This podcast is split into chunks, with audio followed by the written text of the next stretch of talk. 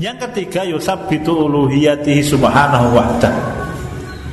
Ya, yang ketiga, menanamkan tauhid di dalam akal kita, di dalam hati kita, itu berfungsi untuk meneguhkan hak ibadah manusia kepada Allah satu-satunya. Dan inilah ibadah. Karena memang kita diciptakan oleh Allah Ta'ala untuk beribadah.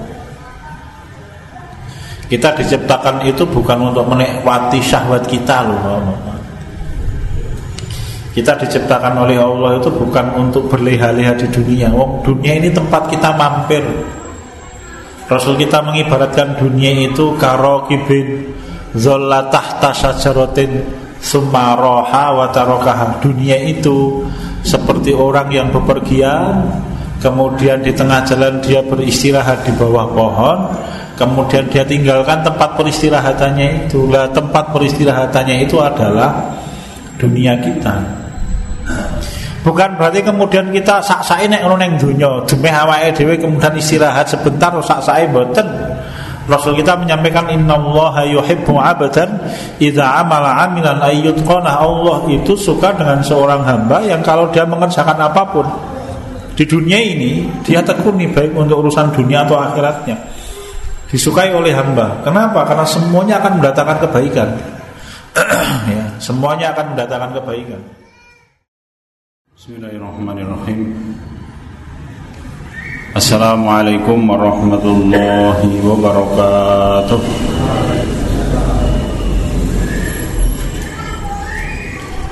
Alhamdulillahirabbil alamin. Innal hamdalillah nahmaduhu wa nasta'inuhu wa nastaghfiruh.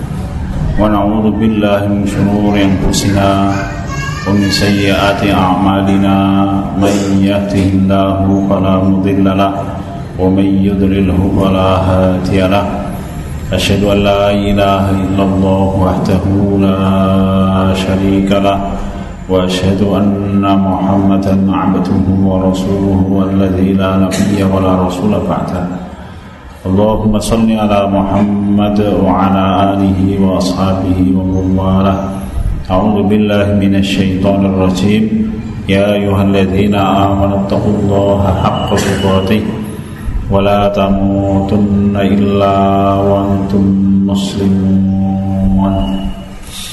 Alhamdulillahirabbil alamin. Hadirin sekalian, rasulullah wa iyyakum. Segala puji bagi Allah Subhanahu wa Ta'ala yang melimpahkan kita seluruh nikmat, terutama keimanan kita kepada Allah Subhanahu wa Ta'ala. Kita laksanakan materi kita, hadirin sekalian. Kesempatan kali ini kita akan membicarakan lanjutan dari Manzilatul Fikrah. Setelah kita membahas tentang menanamkan tauhid di dalam pikiran kita, kemudian menanamkan al-wala wal-bara di dalam hati dan pikiran kita, sekarang kita akan membahas tentang manfaat dari kita memikirkan tauhid. Ada tiga manfaat besar yang disampaikan oleh Imam Ibn Qayyim al-Jawziyah rahimahullah.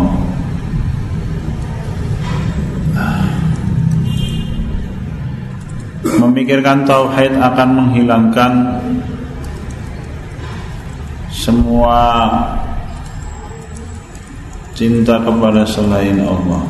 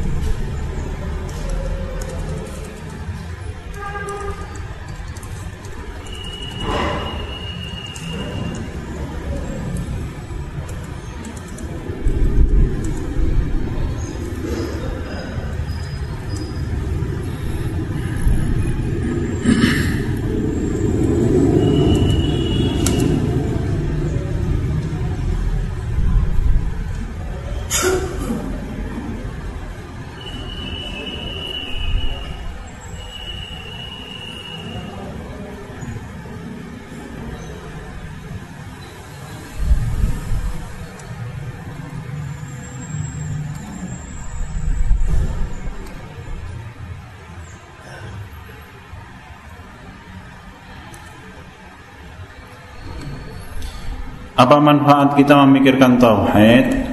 Imam Ibn Qayyim al-Jawziyah rahimahullah menyampaikan ada tiga.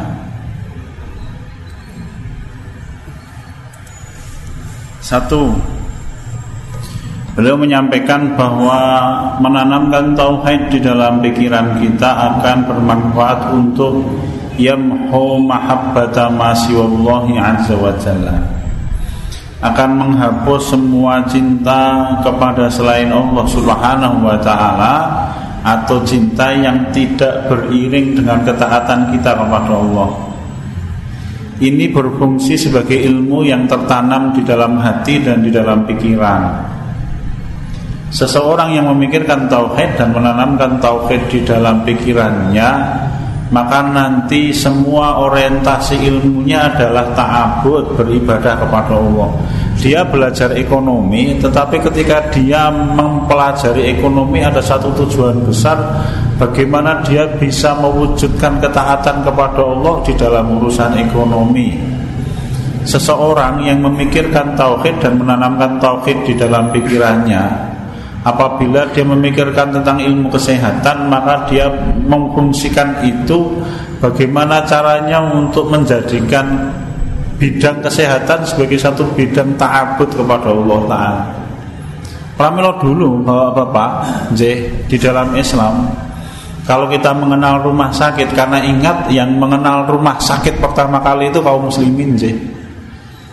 Dulu namanya bukan rumah sakit, rumah sakit bahasa Indonesia dulu namanya bimaristan. Jadi orang yang memperkenalkan rumah sakit seperti yang kita kenal hari ini itu kaum muslimin.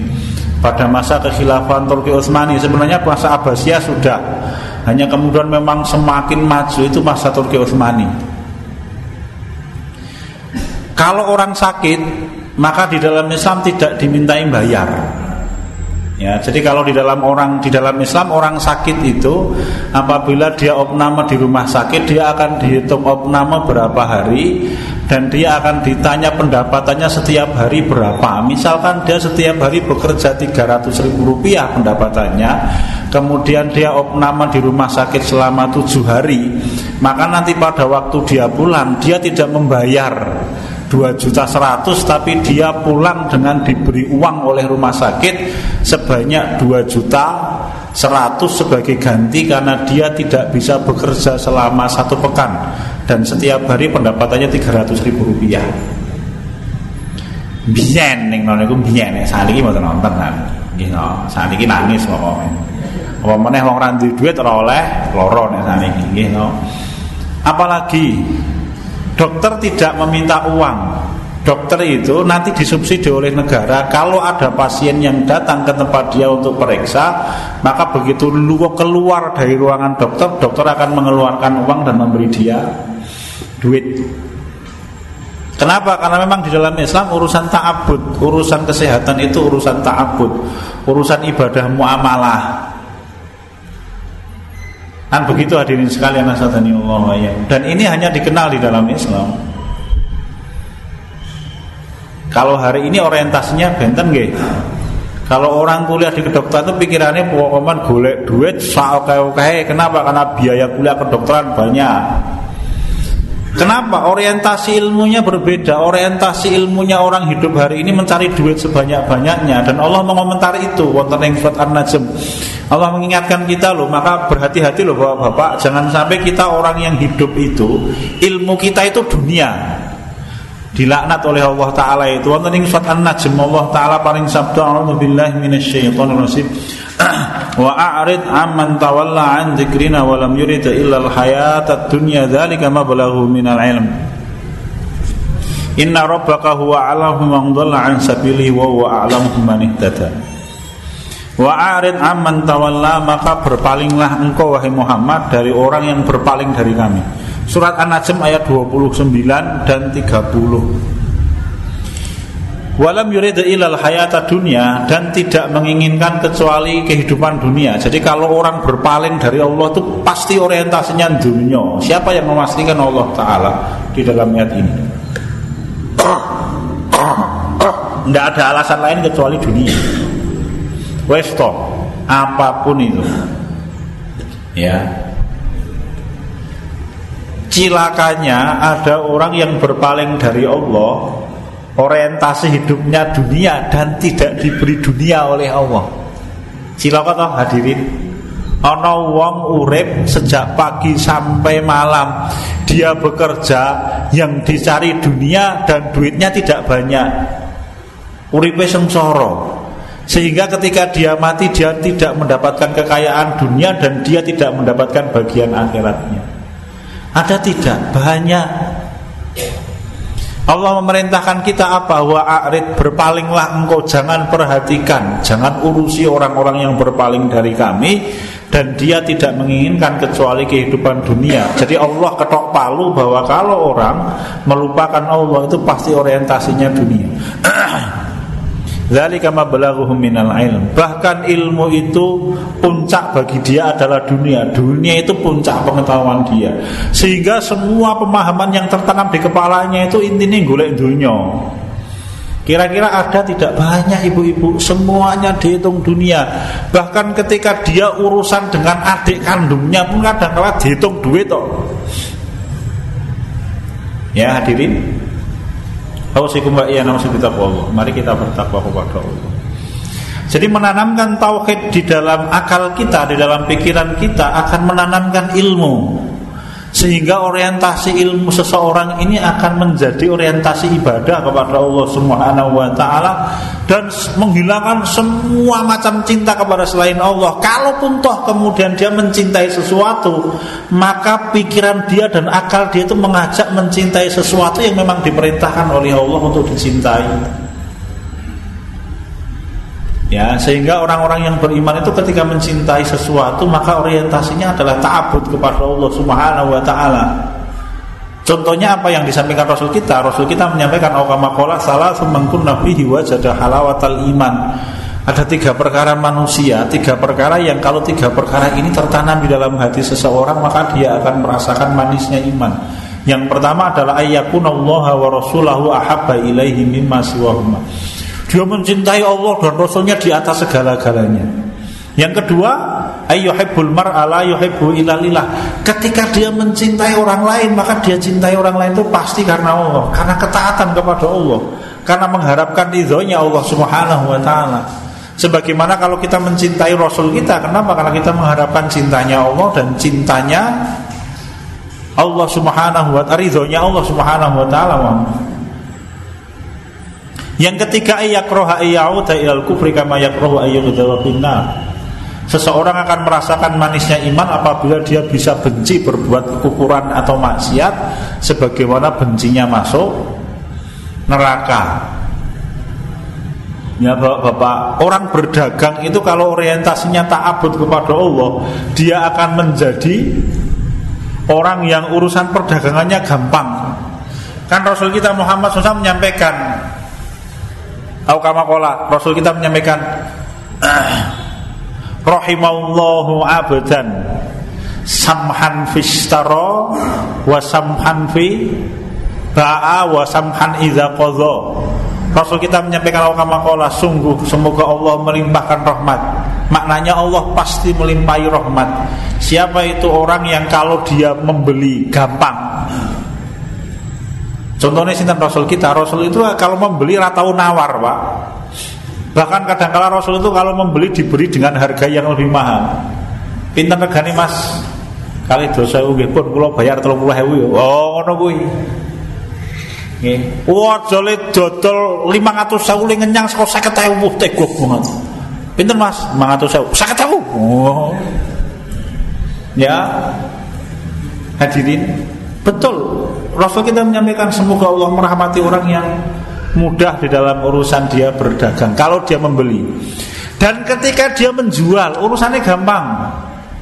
Ya hadirin, tidak berbelit-belit, Allah suka itu. Contohnya sinten? Kanjeng Nabi kita Muhammad sallallahu alaihi wasallam. Bayangkan Bapak-bapak, Rasul itu kalau menjual maka belum menyampaikan kira-kira kalau bahasa kita, Pak, barang ini saya beli kulaane regane misalkan seket ribu, monggo panjenengan mau memberikan untung saya berapa. Enteng banget Pak. Nabi kita begitu. Ya. Yang ketiga, wa idza qadza, dan ketika seseorang bayar utang. Allah suka dengan orang yang begitu. Ya. Nanti kalau panjenengan membaca di dalam hadis Rasul kita menyemukan Aukama Kola, aku melihat penghuni surga, maka aku lihat semua penghuni surga itu sebagian besar adalah hayinen, layinen, sahlin, orang yang rendah hati, orang yang lemah lembut, dan orang yang gampang. Jadi kalau urusan dunia digawe gampang oleh orang itu. Kenapa? Karena orang ini memang orientasi pemikirannya adalah ta'abud kepada Allah. Piye digawe gampang kok omae. Ora rumit-rumit. Kan begitu Bapak-bapak. Kalau panjenengan melihat caranya Abu Bakar Umar bin Khattab radhiyallahu anhu pada waktu memimpin, itu dia orang yang berusaha membuat agar caranya memimpin gampang sak gampang-gampangnya kok omae. Ya. Sehingga orang bertemu dengan pemimpinnya itu gampang, orang dipersulit, pokoknya gampang banget. Ini yang pertama manfaatnya. Yamhu mahabbata ma siwallahi azza wa jalla. Ilmu, menanamkan ilmu di dalam pikiran seseorang, di dalam hati seseorang, sehingga semua orientasi ilmunya itu ta'abud. Dan ini penting, kenapa? Karena besok di hari kiamat kita akan ditanya oleh Allah Ta'ala. Rasul kita menyampaikan Okamakola La tazulu qadama abdin yawmal kiamati hatta yusalu an arba'in. Besok di hari kiamat tidaklah kaki seorang manusia melangkah, sebelum dia melangkah maka dia sudah akan ditanyakan empat perkara oleh Allah Ta'ala. Salah satunya an ilmihi fima fa'al. Allah akan menanyakan ilmunya dia amalkan untuk apa. Semua ilmu yang dia miliki dia amalkan untuk apa. Kan begitu di antara empat perkara itu. Punika ingkang angka sepindah angka setunggal. Engkang angka kalih manfaatnya apa? Imam Ibn Qayyim al-Jawziyah rahimahullah menyampaikan bahwa menanamkan tauhid di dalam pikiran kita, anak-anak kita, tetangga kita, teman-teman kita itu bermanfaat. Yamhu minal wujudil alihati siwallah, akan menghilangkan semua Tuhan selain Allah di dalam pikiran dan hati seorang manusia. Orientasinya apa? Qasdan, kata Imam Ibn Qayyim al-Jawziyah, orang yang di dalam pikiran dan hatinya hanya ada Allah Ta'ala itu akan menyebabkan dia orang yang memiliki tujuan hidup pasti, yaitu meraih ridhonya Allah.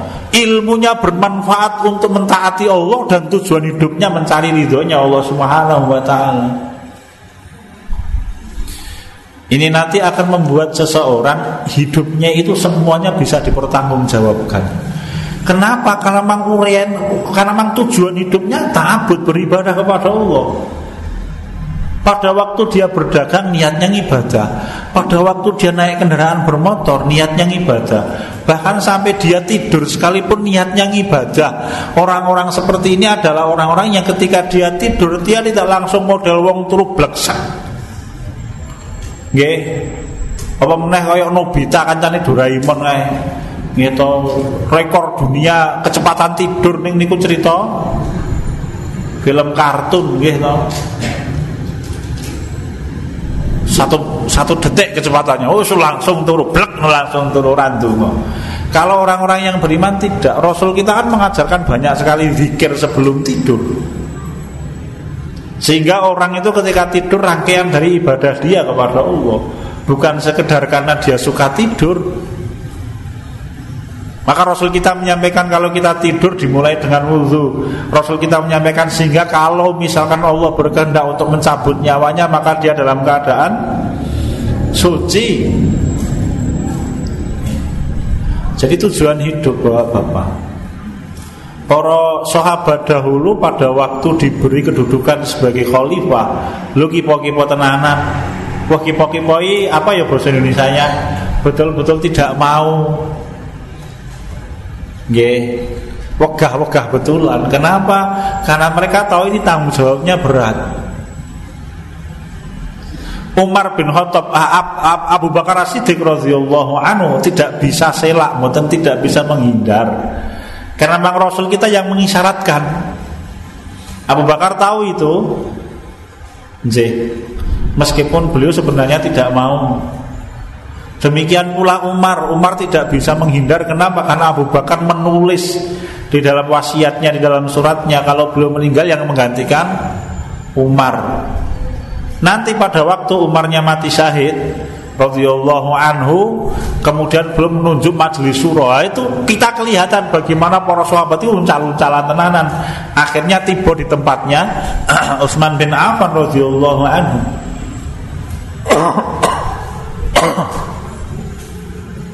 Majelis syura yang enam itu semuanya mengundurkan diri, memilih tiga orang, yaitu Utsman, Ali, dan Abdurrahman.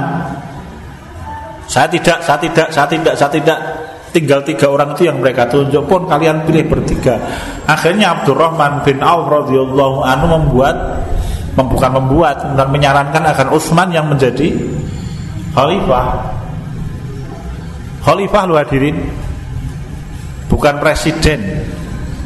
Ya, pada waktu Utsman bin Affan beliau berkuasa itu negerinya paling timur itu sampai di Pakistan, Sindhu kalau dulu namanya. Utsman tinggalnya di Madinah, negara paling timur itu letaknya di Pakistan, itu perbatasannya.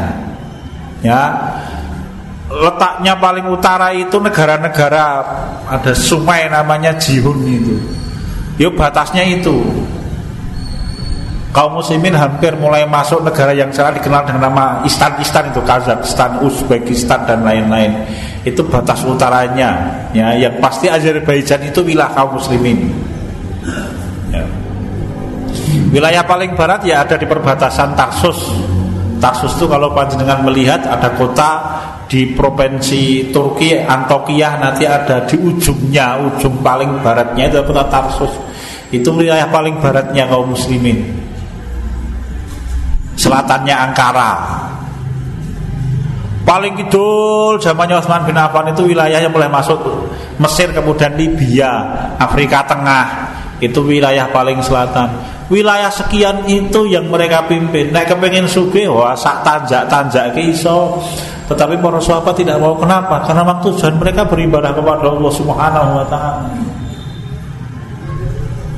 Ya, ibu-ibu, bapak-bapak, tidak ada hidup yang melebihi indahnya orang yang hidup dia pakai untuk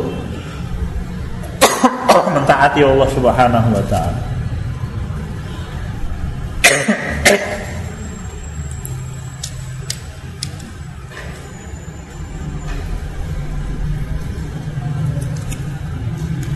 Dan ini tujuan Allah Ta'ala menyampaikan, wa ma khalaqatul jinna wal insa illa liya'budun.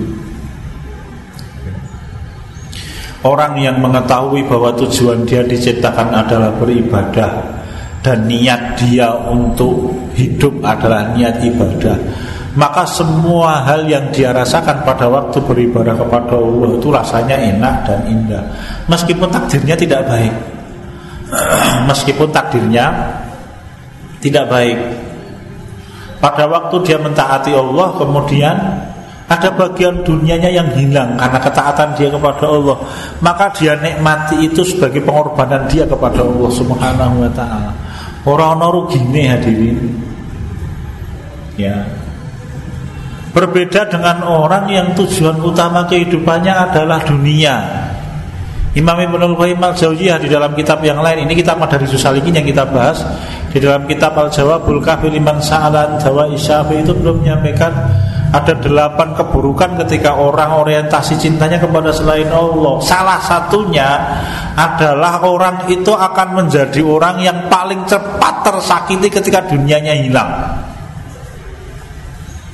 Ya, sedangkan dunia kita itu ujungnya hilang. Nggih to, kula pun nate matur. Di antara delapan keburukan itu salah satunya orang yang mencintai dunia melebihi cintanya kepada Allah, itu akan menjadi orang yang paling cepat tersakiti ketika dunianya ini. Sedangkan dunia ini tidak ada yang kekal. Uripe ora enak, ora tentrem hadirin. Gaji satu bulan tiga puluh juta itu ketika kehilangan dua ratus ribu ora bakal lali. Kenapa? Saking tresnane dengan dunia, dieling-eling, dieling-eling, dieling-eling, dieling-eling. Berbeda dengan orang yang dia hidup memang untuk beribadah kepada Allah, sehingga ketika seluruh dunianya hilang karena Allah, dia tidak merasa rugi. Bapak-bapak, ibu-ibu, Nabi kita Muhammad shallallahu alaihi wasallam pada waktu beliau menikah dengan Khadijah radhiyallahu anha, sebagian ulama ahlu tarikh itu menyebutkan Ummul Mukminin Khadijah radhiyallahu anha itu salah satu di antara empat orang paling kaya di negara Makkah, paling sugih. Ada empat orang, yang saya kenal dua. Yang satu adalah Ummul Mukminin Khadijah radhiyallahu anha, yang kedua adalah As bin Wa'il. As bin Wa'il ini bapaknya sahabat Amr bin As radhiyallahu anhu. Kemudian yang ketiga itu Abu Sufyan. Kemungkinan nggih. Karena Abu Sufyan itu kalau berdagang seribu ekor unta. Salah satunya adalah Ummul Mukminin Khadijah radhiyallahu anha. Kapan? Pada waktu beliau dinikahi oleh Rasul kita. Usianya dua puluh delapan tahun. Ini menurut pendapat paling kuat. Menurut Syekh Sofiur Rahmanul Barakuri, Rasul kita dua puluh lima tahun, Ummul Mukminin Khadijah berapa? dua puluh delapan tahun. Nanti ada riwayat yang menyebutkan tiga puluh lima tahun, ada yang menyebutkan empat puluh tahun. Pada waktu menjelang hijrah, Khadijah radhiyallahu anha meninggal setelah peristiwa Syi'ib Bani Hasyim. Kaum muslimin diboykot di Syi'ib, di lembahnya Bani Hasyim.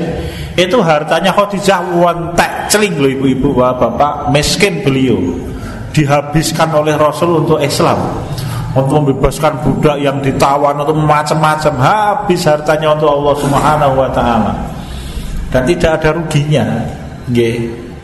Orang Islam ora rugi. Suatu saat Rasul kita Muhammad sallallahu alaihi wasallam membacakan ayat man dzalladzi yuqridullaha qardan hasana fayudha'ifahu lahu adha'afan katsiran. Bayang siapa orang yang memberikan utangan pinjaman bagi Allah dengan pinjaman yang baik, maka bagi dia kelipatan yang berlipat-lipat. Ada seorang sahabat namanya Abu Dahdah radhiyallahu anhu bertanya, "Ya Rasulullah, betul itu? Kalau kita memberikan pinjaman harta kita untuk Allah, Allah akan mengganti kita dengan ganti yang berlipat-lipat?" "Iya, benar." Maka Abu Dahdah radhiyallahu anhu menyampaikan, "Ya Rasul, kalau begitu saksikanlah kebun saya yang paling saya cintai." Jadi di samping Masjid Nabawi itu ada kebun kurma. Di tengah-tengahnya itu ada oase. Wah, indah banget toh Pak. Anda bayangkan saja, ada kebun kurma, tengah-tengahnya ada oase. Rasul kita itu suka bermain di oase itu. Beliau sering duduk di oase itu. Sumur, kalau orang dulu menyebutnya sumur. Oase, sambil kakinya Nabi Muhammad dicelupkan di oase itu. Nanti beliau berbincang-bincang dengan para sahabat. Dan kebun kurma itu miliknya Abu Dahdah. Kebun kurma yang paling disukai oleh Abu Dahdah, yang disimpan rapat-rapat, pokoknya ora bakal diutak-atik. Setelah Rasul kita membacakan ayat itu, kemudian menyampaikan, "Ya Rasulullah, kebun kurma itu aku infakkan untuk Allah Subhanahu wa ta'ala, tak sileke." Oh. Kemudian Abu Dahdah radhiyallahu anhu pergi menuju kebun kurmanya. Waktu itu sang istri Ummu Dzakrah radhiyallahu anha dan putra-putranya sedang bermain-main di kebun kurma itu. Suaminya langsung mengatakan, "Wahai istriku, ayo kalian semuanya keluar. Kebun ini sudah aku pinjamkan untuk Allah Subhanahu wa taala." Nggih, niku nek wong sing ora kenal agama, wo. Perang Brantayuda ning jero kebon kuwi. Piye to kowe pakne? Wong lanang ora ngrejekeni. Wah, nek saiki hadirin. Ya, padu bisa kesasar ketukawah ning wong wis pegaten aku wae tinimbang. Tetapi Ummu Dzakrah radhiyallahu anha adalah seorang wanita yang mukminah sebagaimana suaminya. Maka kamu langsung beliau gendong putra-putranya dan mengatakan, "Wahai suamiku, sungguh ini perdagangan yang tidak akan rugi bagi kita." Orang nganggo nangis, orang nganggo patu, orang nganggo nang-nangan telung dina bojone, ndak pakai begitulah dia. Kenapa? Sepasang suami istri yang memang orientasinya beribadah kepada Allah ta'ala, tujuan hidupnya itu ta'abud kepada Allah. Dan kita butuh orang-orang seperti itu hari ini, hadirin. Yang ketiga, yusabbitu uluhiyatihi subhanahu wa ta'ala. Ya, yang ketiga, menanamkan tauhid di dalam akal kita, di dalam hati kita. Itu berfungsi untuk meneguhkan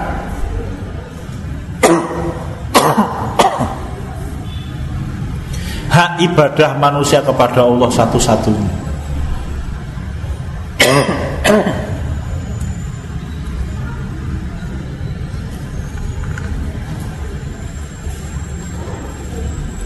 Dan inilah ibadah. Karena memang kita diciptakan oleh Allah Ta'ala untuk beribadah. Kita diciptakan itu bukan untuk menikmati syahwat kita loh. Kita diciptakan oleh Allah itu bukan untuk berleha-leha di dunia. Wong, dunia ini tempat kita mampir. Rasul kita mengibaratkan dunia itu karokibin zola tahta syajarotin sumaroha watarokaha. Dunia itu seperti orang yang bepergian, kemudian di tengah jalan dia beristirahat di bawah pohon, kemudian dia tinggalkan tempat peristirahatannya itu. Lah, tempat peristirahatannya itu adalah dunia kita. Bukan berarti kemudian kita saksae nek ngono ning donya, demeh awake dhewe kemudian istirahat sebentar saksae mboten. Rasul kita menyampaikan innallaha yuhibbu 'abdan idza 'amala 'amilan ayyutqana. Allah itu suka dengan seorang hamba yang kalau dia mengerjakan apapun di dunia ini dia tekuni, baik untuk urusan dunia atau akhiratnya. Disukai oleh hamba. Kenapa? Karena semuanya akan mendatangkan kebaikan. Ya, semuanya akan mendatangkan kebaikan. Sinten, nek kisah ibadahnya para sahabat itu luar biasa. Kita ceritakan Khalid bin Walid. Khalid bin Walid itu menurut sebagian ulama, beliau hanya hafal surat-surat pendek di dalam Quran. Surat-surat panjang beliau tidak hafal. Khalid bin Walid radhiyallahu anhu. Kenapa? Karena waktu beliau beliau habiskan untuk mengatur strategi peperangan.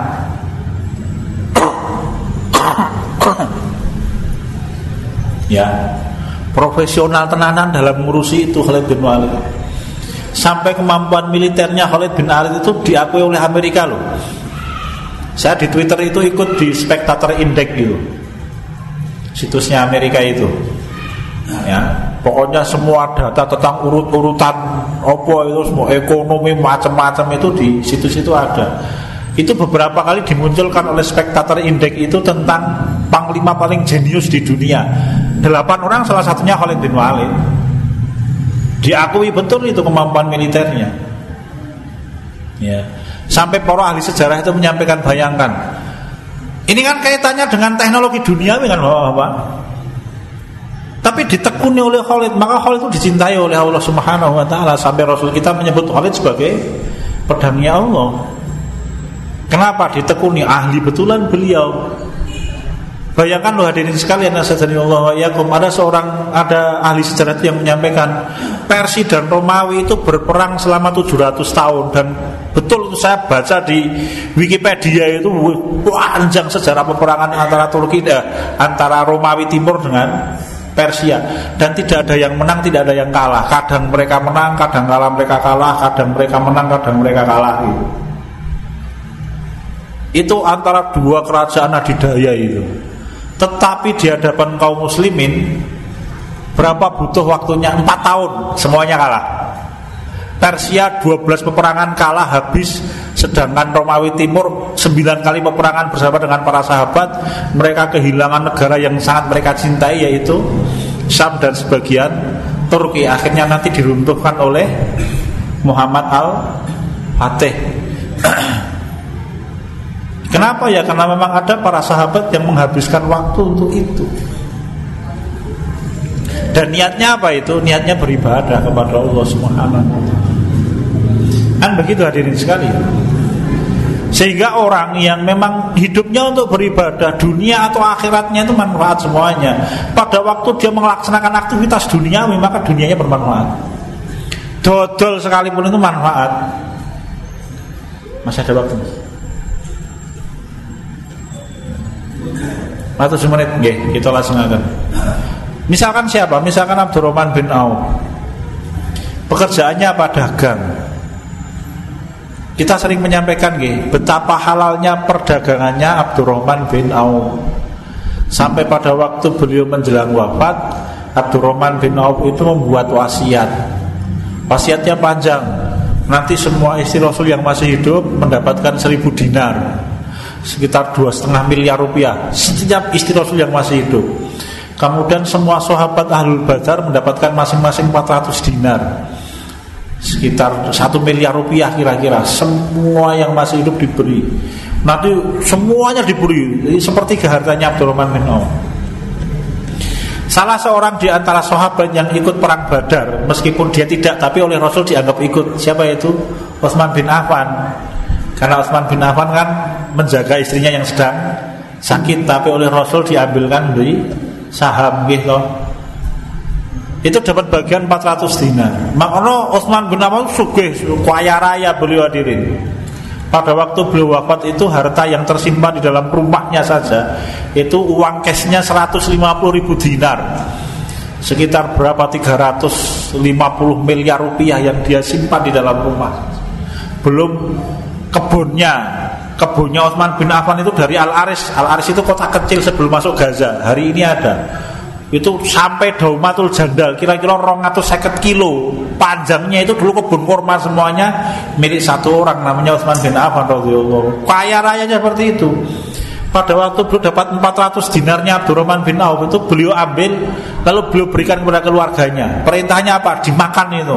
Ojo disedekahke. Orang-orang kan keheranan ini, wong sugih oleh duit ming petang atus ming petang atus dinar. Nek bagi kita gede iki. Bagi Utsman cilik nih, wah cilikan niku Mas. Nek bagi kita gede kuwi, bagi Utsman itu kecil.